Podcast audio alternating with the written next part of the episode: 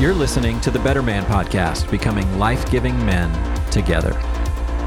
What's up, everybody? Welcome to the Better Man Podcast. My name's Adam Tarnow. Today on the podcast, my new friend, Marine Colonel Matthew Brannen. He is bringing to us some stories about his work with the POW MIA Accounting Agency. Uh, many of you may be, like me, confused or didn't even know that this agency existed and we're going to fix that today. He's got some really spectacular stories about what this agency does, and it is really, really encouraging. So, uh, I'm not going to read Matthew's resume because it would probably take up the whole episode. It is impressive. So, I'll, I'll be sure to put a link in the show notes so you can learn more about Matthew and what he's done in the Marine Corps, the um, the way he's been decorated, the places he's been deployed, the different things that he has done is quite impressive. So you all are going to enjoy getting to know him. So with all of that, enjoy my conversation with Marine Colonel Matthew Brannen. All right, well, Matt, welcome to the Better Man podcast. Good to have you here today. Hey, I'm excited to be here. Uh, thanks for the invitation. I appreciate it. You're welcome. So, um, like with a lot of our guests that show up on the Better Man podcast, sometimes the first times I meet them, are when we hit record. And so that's the case for you and I today. But I, when, uh, somebody that people hear us talk about a lot on the podcast is Aaron Rose, and uh, he serves as the producer of the podcast. So he sent me over some information just to get to know you a little bit before we hopped on this call. And I, I got excited because it said you worked for the POW MIA accounting agency. And uh, my first thought was, yes, a fellow CPA is coming on to the Better Man podcast. and then as I started to dig in, I was like, no, uh, he does something a lot more exciting than I did uh, in my old CPA days. So that's probably a good place for us yeah. to start. Is what is this accounting agency you work for because you guys have a really awesome mission and it may be it's probably going to be news to a lot of our listeners even knowing that this exists so uh, talk about what you do yeah, I will. I'll start off by saying that uh, the opinions that I share today are my own. Uh, they don't represent That's the right. uh, Department of Defense, uh, the Defense POW MIA Accounting Agency, or the United States Marine Corps, uh, which is the branch of service I serve in. So, but uh, yeah, the Defense POW MIA Accounting Agency, our mission is essentially to account for missing service members from designated past conflicts uh, to keep mm. the promise uh, to the nation and to the families of those missing service members. Uh, so we, uh, our mission set goes from World War II, uh, Korean War, Vietnam War. We have a few Cold War, about 126 Cold War cases that we research, and then from the uh, first Iraq War in the 90s, we have six missing service members from that. So that's sort of the the uh, conflicts that we cover. Um, and what our uh, what our agency does is we have PhD historians, analysts, researchers, uh, linguists, and uh, anthropologists, archaeologists, um, broken into uh, multiple disciplines. Uh, the backbone of everything we do is historical research and analysis. Um, we mm-hmm. built every missing service members has what's called an individual deceased personnel file, and uh, our it contains battle loss information, uh, medical records, anything related to that service member and their loss. Our historians and our researchers comb through archival data um, in libraries throughout the world, uh, national archives, um, archives in foreign countries uh, to try to develop a case to get it ready for uh, either um, an investigation hmm. um, or a disinterment. So we do disinterments of unknown uh, graves at American Battle Monument cemeteries throughout the uh, world, throughout Europe and the Pacific. And uh, there's a, a, a, cemetery here, the uh, Memorial Cemetery of the Pacific, nickname is the Punch Bowl here in Hawaii. Uh, so we have disinterments of unknowns uh, from there. Uh, if we send investigation teams out to uh, various places to, um, you know, the rice fields of Southeast Asia to the battlefields of World War II and Europe, and uh, they kind of interview witnesses, look at the ground, and what we're trying to do ultimately is what we call correlate a site. So if we can correlate a site to a particular loss, uh, whether it's individuals or a group of individuals, uh, we will then do what we call a recovery team.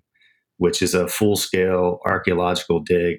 Um, it's led by a scientific recovery expert, which is typically a forensic anthropologist, uh, mm. and teams of military members, uh, everything from EOD to medics uh, to uh, civilian uh, personnel, archaeologists and anthropologists um, that go out and do a f- sort of like an archaeological dig.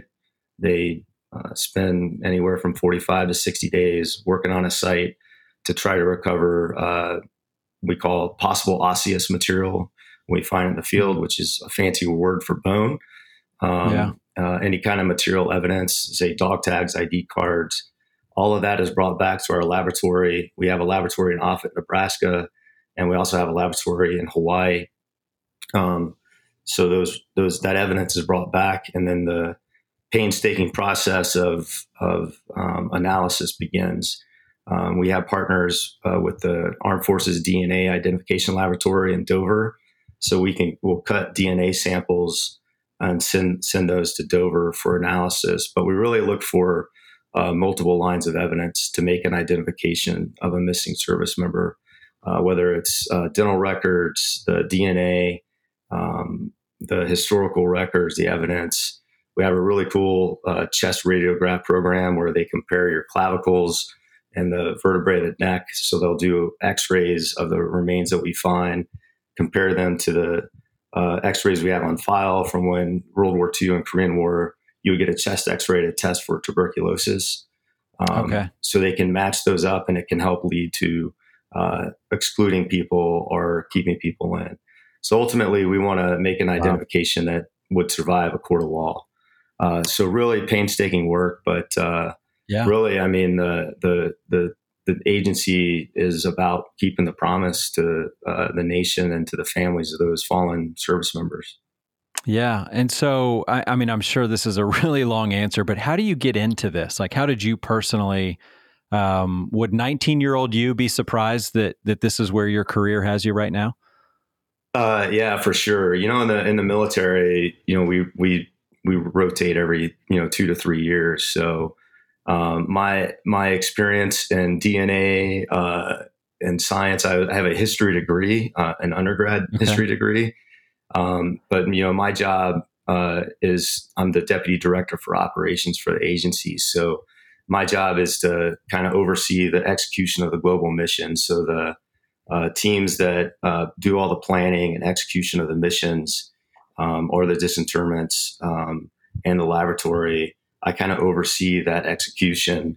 Um, but yeah, the 19 year old me would have never uh, imagined that uh, I'd be a part of uh, of something like this. I mean, I've been in the Marine Corps uh, approaching 26 years now, and this um, certainly the, the most noble mission that I've been a part of mm-hmm. that I can think of. I mean, I've had great great experiences in command, and I led a team of Marines in Iraq in 03 and 04 and those were rewarding uh, in the sense of you know serving you know in those those types of environments yeah. and taking care of people.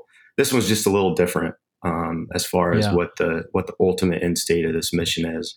And it's the only job I've ever been a part of where our, our sole purpose in life is to work ourselves out of a job, you know, to account for as many as we can.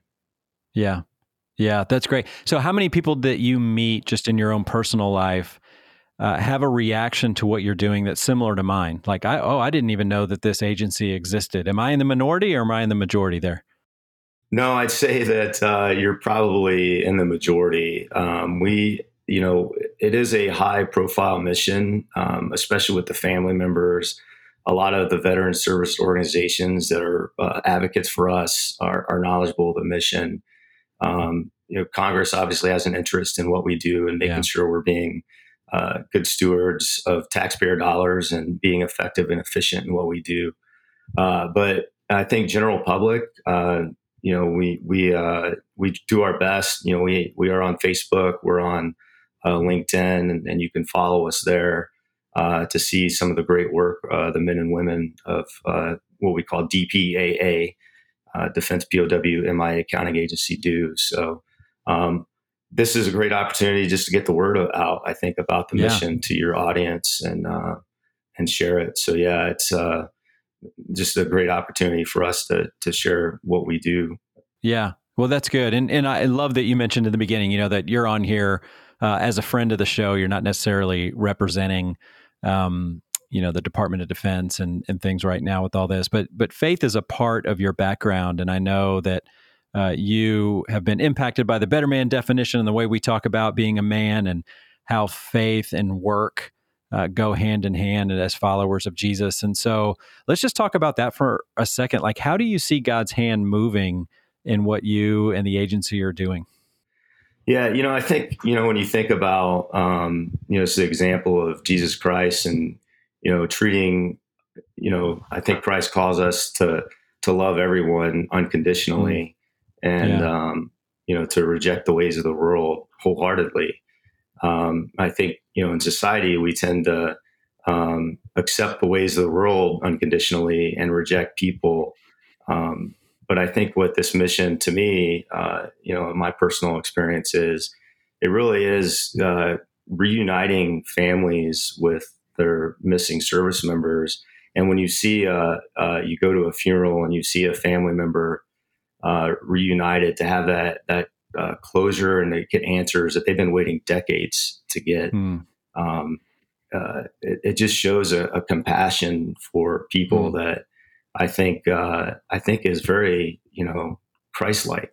Yeah, yeah, I love that. That's fantastic. So let's um let's get into some of the nitty gritty details of what you guys are doing. So like, uh, and again, I'm going to come to you just like completely naive with a lot of this stuff and just ask some yeah, questions. No. So the okay, let's just go like popular television and just what I know from reading the news, technology, yeah. DNA sampling, gene, uh, all all the the advances in science that have been happening yeah. that make for interesting television and movies.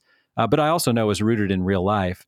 Is that making your all's job a little bit easier right now? Like, so how has technology impacted what you all do? Yeah, so I wish it was as uh, as cool and easy as like NCIS, where you see like the right. blue lights, and the, uh, if you go to our laboratory, uh, you know it's a, a, open windows, very bright lights, um, you know, and we don't get you know at the end of the thirty minute episode, you don't have uh, DNA results. That's right. Um, but yeah, the the advances in technology, um, you know, everything from underwater recoveries uh, using things like side scan sonar uh, you know, drones, underwater drones, uh, were drones with like a laser radar capability or what's called a magnetometer, which kind of maps the Earth. It kind of is used. Mm. Then we lay that over the maps, and that helps us kind of uh, hone in on where we want to dig. It helps identify where potential unexploded ordnance are, um, or if there's like heavy signatures of where a crash site may be um, that that may show up on those surveys. So it really um, is a is a game changer for us. And I'll say the our laboratory uh, in partnership with the Armed Forces DNA Identification Laboratory um, has made some uh, great advances in DNA technology, which has been shared um, and and things that law enforcement use and uh, other other organizations use were really uh, some of that was born out of the work that the laboratory mm uh, DPAA and uh, predecessor organizations and and AFDIL have uh, have worked on developing. I mean, all of our uh, anthropologists and archaeologists are required to constantly do peer reviews, uh, write, you know, writings, uh, research, and come up with ideas. And I'll just give you a, a quick example. the remains that are buried as unknowns, in, in, a lot of cases, they're treated with formaldehyde powder. So mm. um, what that does, and I'll try, you know, the the the double helix DNA, right? The double helix strand of DNA. Um, what that does is it kind of misses completely non-scientific because I do not have yeah. this background, but this is how I how how it the, the Marine Corps uh, officer mind uh, uh, captures it. But basically, that powder will kind of take that double helix DNA and bind it up into like a really tight ball. So the normal sequencing that we would use, which is called Sanger sequencing, uh, you're unable to. We were at a five to six percent yield weight rate on getting results for DNA. Um, in partnership with our laboratory and the Armed Forces DNA Identification Laboratory, they developed uh, what's called next generation sequencing, which is a chemical treatment that sort of helps strand that DNA back out and fill in some of those uh, blocks. So we went from a five to six percent success rate to a fifty to sixty percent success rate. Wow. on yielding DNA. So um, you know, sometimes our AFDIL partners, eh, you know, we we come to them with a, a really tough problems like we got to figure this out, and Yeah. uh, they really put work into it, and they'll they'll tell you uh, they sometimes they have an easier time getting uh, uh, DNA from Neanderthal DNA than they do from some of the remains that are uh, treated. Wow. Yeah. That's fascinating. Yeah, What talk about the relational side when you're working with some of these other countries because this is um, you know fortunately a lot of these theaters have not happened here in the United States and Mhm. so what like what challenge does that present to you all in doing your work Yeah. So, uh, um, in some cases, like uh, in Southeast Asia, which is uh, like our longest uh, mission set um, post Vietnam War, uh, the an organization called the National League of Families, which was first uh, the first CEO was uh, Mrs. Stockdale, which was Admiral Stockdale's wife. Which, if for Okay. folks that don't know, he was a a, a POW uh, in Vietnam, the uh, senior POW, and kind of started the Return with Honor uh, with the POWs. But you know, she went to the Paris Peace Accords advocating for uh, the return of POWs and MIAs. So we've been operating in Vietnam for 35 years. Um, and I say, like, the humanitarian nature of our mission is really a carve out. Um, you know, when you talk about war, legacy of war issues and, and some of the challenges with, you know, what used to be a, considered an enemy of the United States is now uh, partnering with us to help us uh, recover um, our own missing. And in fact, during COVID, when we could not deploy teams uh, due to the long quarantine process and uh, just we kind of went on a stop for a couple of years. Oh, we had Vietnamese uh, teams uh, from it's called the Vietnam Office of Seeking Missing Persons that conducted unilateral missions on our behalf, and we've Hmm. actually made two identifications of uh, U.S. service members from their efforts um, Wow. on our behalf. On the opposite side of that spectrum, you have places like North Korea. Um, we had historically done some recovery operations in North Korea, um, uh, and I think the last one has been, uh, I think maybe 2005, if I remember correctly. Um, Okay. And our last communication with North Korea, I think, was 2019, where they actually responded. But we have over 7,000 missing service members from the Korean War, and we Hmm. believe about 5,000 of them are uh, in North Korea. So obviously, the access there is huge. Um, they've done a Yeah. few uh, unilateral turnovers over the years. Um, most recently, in 2018, they turned over 55 boxes of remains, and um, you know they told us we're getting 55 boxes with 55 individuals. Uh, those 55 boxes had over 500 bones in them and yielded over 250 unique DNA sequences. wow So we know there's 250 individuals in there. To date, we've identified 88 U.S. service members uh, from those boxes, and we've repatriated um, uh, South Korean soldiers back. We've uh, in the last Mm. two years, uh, we've repatriated. Um, I think it's about 73 uh, South Koreans back uh, to South Korea um, from those unilateral turnovers from North Korea. Always happy uh, to um, get those unilateral turnovers. We would love for uh, to get access again to do missions there as a humanitarian carve out. And I'll say the leadership, um, my leadership, and uh, the ambassadors, uh, and all the way up to the Secretary of Defense, you know that you know they know our mission and, and they they uh, advocate for us to try to get you know a carve out there. We actually have a team, uh, two two contractors who are working in Russia right now in the archives doing archival research for us as an exception Hmm. uh, to policy um, under the current you know the current conditions with Ukraine. Uh, yeah and then uh, China is obviously another place where we have some challenges. But um, you know, and and like South Korea is a great partner of ours. Uh, they have an Yeah. organization called uh, the Ministry of National Defense Agency for Kill in Action Recovery and Identification. Uh, we call MAKRI for short, and they are uh, just great partners of ours. Have a lab modeled after our laboratory, and Hmm. uh, we work that's with really them cool continuously. yeah. Yeah. So hopefully that was a really long answer, I think. But no, I love it. I love it. It's fascinating. Uh, it really is, especially again, like I said, for for those of us that didn't even know this existed, it's really really cool to hear about this and brings so many of the different conflicts uh, into a different perspective right now because of these efforts going back and forth. So, talk about where the U.S. stands. I'm gonna. I, I want to skip around on some of the questions here, but like, what what do you think, in your perspective, is unique about the way the United States approaches this? Because in the example you shared, South Korea has something similar where they're doing mm-hmm. this. So, is the U.S. and South Korea? I mean, are there other countries that are trying to do this? Like, what, what are you seeing out there? Yeah, uh, you know, Vietnam's starting to try uh, to do it with their their own um, uh, war dead uh, from the Vietnam War, but mm-hmm. to the level and effort and, and uh, I mean, no, nobody puts the the effort that the United States government puts into this mission. Mm-hmm. Um, I mean, uh, South Korea is a, a, close a close second, um, but um, b- beyond that, there's not a lot that have the same uh, kind of level of effort and uh, expenditure to do what we yeah. do. Yeah. Yeah, that's pretty remarkable. So, when you think about total active cases right now, how, how does your agency think about that? Because you have both POW and MIA.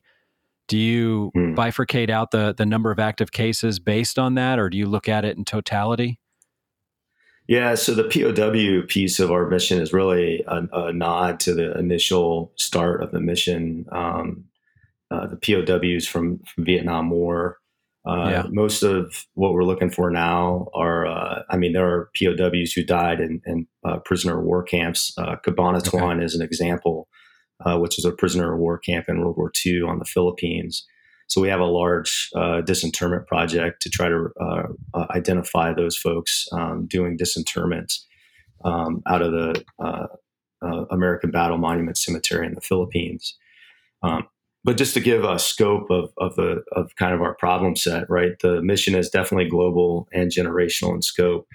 Uh, there's over 81,000 missing service members, um, and we think we can account for about 37,600, uh, give or take, uh, of those service members. Um, the largest uh, number of missing comes from World War II. Hmm. Uh, the next, uh, which is about 72,000. Um, Korean War, there's about 7,000. And as I said, 5,000 of those we believe are in North Korea. Uh, the Vietnam War were uh, uh, right around 1,500. Um, the Cold War, there's 126 uh, missing. Um, and then there's six from Iraq, the first Iraq War.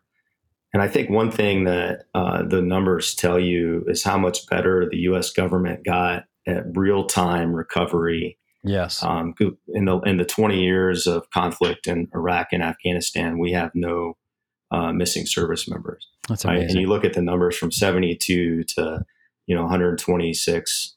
Um, the ability to do real time recovery, which is not our our job, it's a different organization yeah. uh, within the Department of Defense. So I think we've gotten much better at um, you know keeping that promise real time and going in and getting people out um, as the as the loss comes. It's an organization called the Joint Personnel Recovery Command uh, that have uh, based out, and they are on strip alert to go uh, recover uh, separated U.S. Uh, service members. Amazing. That's amazing.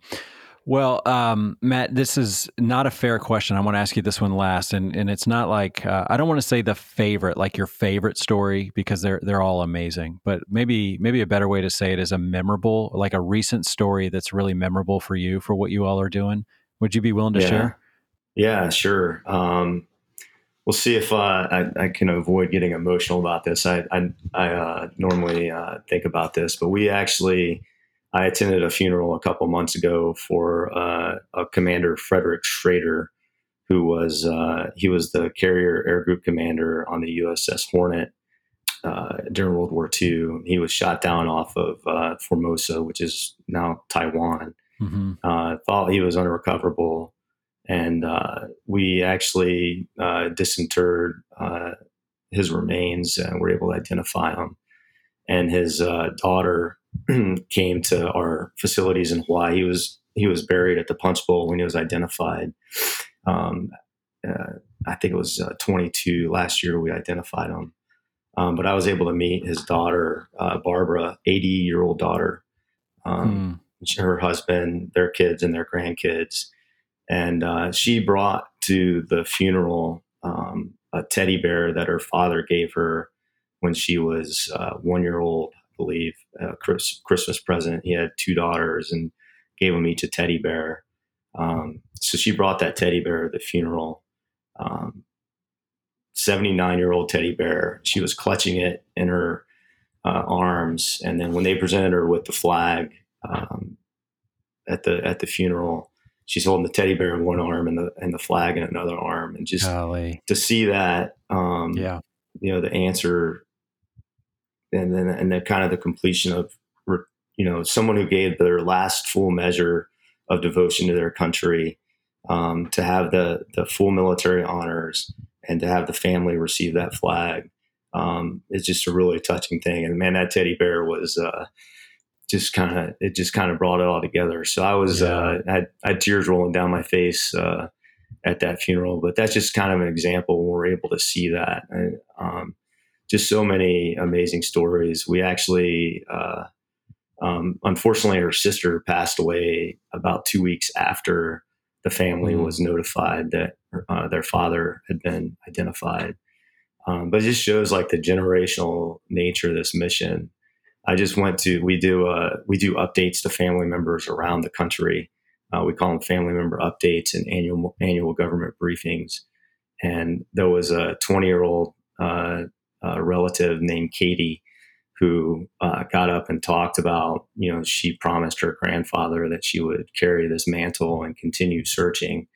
Um, so it just kind of shows that the generational uh, interest in this mission and, you know, this, you know, 20 year old and, you know, and, and, she's like, you know, you guys, I want you to know that this generation does care. And that was really mm. moving to me that she, she yeah. did that. And, uh, um, you know, all the way to the 80 year old family members who are, uh, waiting and looking for answers. Um, and another one I'll just share real quick. Uh, we identified uh, Corporal Luther Story. He was a Medal of Honor recipient from the Korean War. Mm. he was 19 years old. He was buried in uh, Andersonville, Georgia, over Memorial Day, mm. and uh, you know he he was posthumously awarded the Medal of Honor. Um, but the president of Korea and President Biden actually uh, met his his niece uh, Judy Wade at the Korean War Memorial in D.C. and were mm. able to hmm. present her with some things. But uh, uh, just you know, he put himself between. He was uh, wounded, put himself between uh, his unit and the onslaught of of enemy fighters, and allowed them to to break out and gave his life, you know, for his for his fellow service members. So just a you know those types of stories man uh, yeah and, and, i think one thing i you know always try to say is we don't look at these missing service members as cases um, yeah. or case numbers uh, they're individuals they're people with a story with a family yep. and the family has a story and being able to link up kind of that story and that legacy back together just i mean it's such a powerful uh, thing to be a part of yeah yeah, I mean, but you're right. It, there's like this mixture of tragedy because obviously it's somebody's uh, life that has been given, but there is that finality or that closure that they get. That that there's also it's really touching. Um, so. I love the words you used earlier, Matt, when you talked about uh, two words are sticking out to me: uh, nobility, right, and the nobleness of this mission um, which I think that's a fantastic word. And then that it's driven by compassion. That if you were going to ask me to guess before we hit record, what word drives what it is that you all do, I don't know if that was the word that would have come to mind, but that's for sure the right word. Um, that it is, it's driven by compassion for these families and um, and keeping that promise. So man, it's it's amazing, and I'm glad that we were able to get you on the Better Man podcast just to share a little bit of the story. And this may be a weird question to ask. I'll do here at the end, but like how how can the audience pray uh, for what you all are doing? Yeah, I mean, I think uh, just the prayers that uh, you know to guide the the men and women of the agency as we do our work to um, you know provide as many answers as we can. Like our mission is to account for the missing. Uh, you know, we know we're not going to be able to identify all of them, but uh, we certainly uh, want to identify as many as we can. So uh, prayers on that. You know, if if folks yeah. want to learn more about the mission, uh, you just go to www.defensepow or you type in Defense POW MIA Accounting Agency. I think it's dpa.mil. Okay. Yeah, um, I should I should know this. Um, but there's also you're busy doing other stuff, right? there's actually a link at the at the top uh, for more information, and there's also a volunteer tab. Uh, okay. You know, if there's historians out there that you know have a, a set of expertise, there's an opportunity for that. Uh, we can link them up with the right places to go to help out. It's great. Well, we'll put links to that in the show notes and everything, so people don't have to, uh, as they're driving around right now, they don't have to try to memorize that or write that down. But right, uh, yeah, that's awesome. Well, good. Well, Matt, uh, again, I appreciate your time uh, to come on uh, the Better Man podcast and share a bit of your story. This is this is great, and keep up the good work, friend. Yeah, hey, I appreciate you guys. Thanks so much. You know, right as Matt and I finished up that conversation, he um, he kind of had like a, an epiphany, an aha moment where he realized he forgot to talk about something that was really relevant at the time of this recording. So we recorded this here in the end of August of 2023, and obviously Hawaii and Maui is very much in the news based on the tragedy that just happened there recently. Matt is actually stationed in Oahu. That's where he was having uh, that conversation. We record this remotely, and he was there in Oahu. And just again, just the scope of that agency and what they're doing. He said there's there's right now there's about 18 people over there in Maui that are helping. Um, you know, 12 from the anthropology side, and then uh, six others on um, mortuary side. And just again, just seeing that compassion and that commitment that that agency has just to collaborating with other people uh, and helping in these dire circumstances is uh, is amazing. So we want to make sure we let y'all know about that. Two words, you know, that, that came to mind for me, or two ideas came to mind for me as Matt was talking about what he's doing and how this connects to our walk with Jesus. Number one, keep your word. Right, that we just need to be men who, when we say we're going to do something, we're going to do it. I think the Department of Defense has uh, done an admirable job of that and set a great example for us, and is uh, clearly is something that the Lord wants us to do as well as to be men who keep our word, to let our yes be yes and our no be no. And so that, uh, you know, again, I just was struck by that to just going, all right, Lord, I want my life to be marked by that commitment to doing what I say I'm going to do. And then that other word of compassion, you know, as he talked about that being one of the defining attributes and characteristics of our Lord and Savior Jesus Christ, who was driven by compassion, and that compassion can manifest itself in so many different ways in our life. And so this is one way that they're living out that call to compassion to go and to help these families who have lost loved ones in uh, in the military. And so, uh, again, I just think that for us as men is a great reminder to be driven by commitment and by compassion.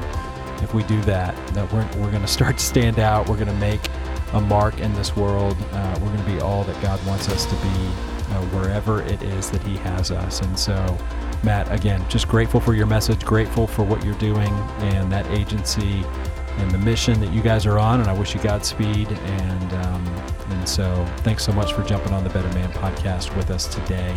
Uh, this episode, like every episode, was mixed and edited by the team over there at Sound of a Rose. You can learn more about them at soundofarose.com. That's all we got for today on the Better Man podcast. We'll talk to you again next week.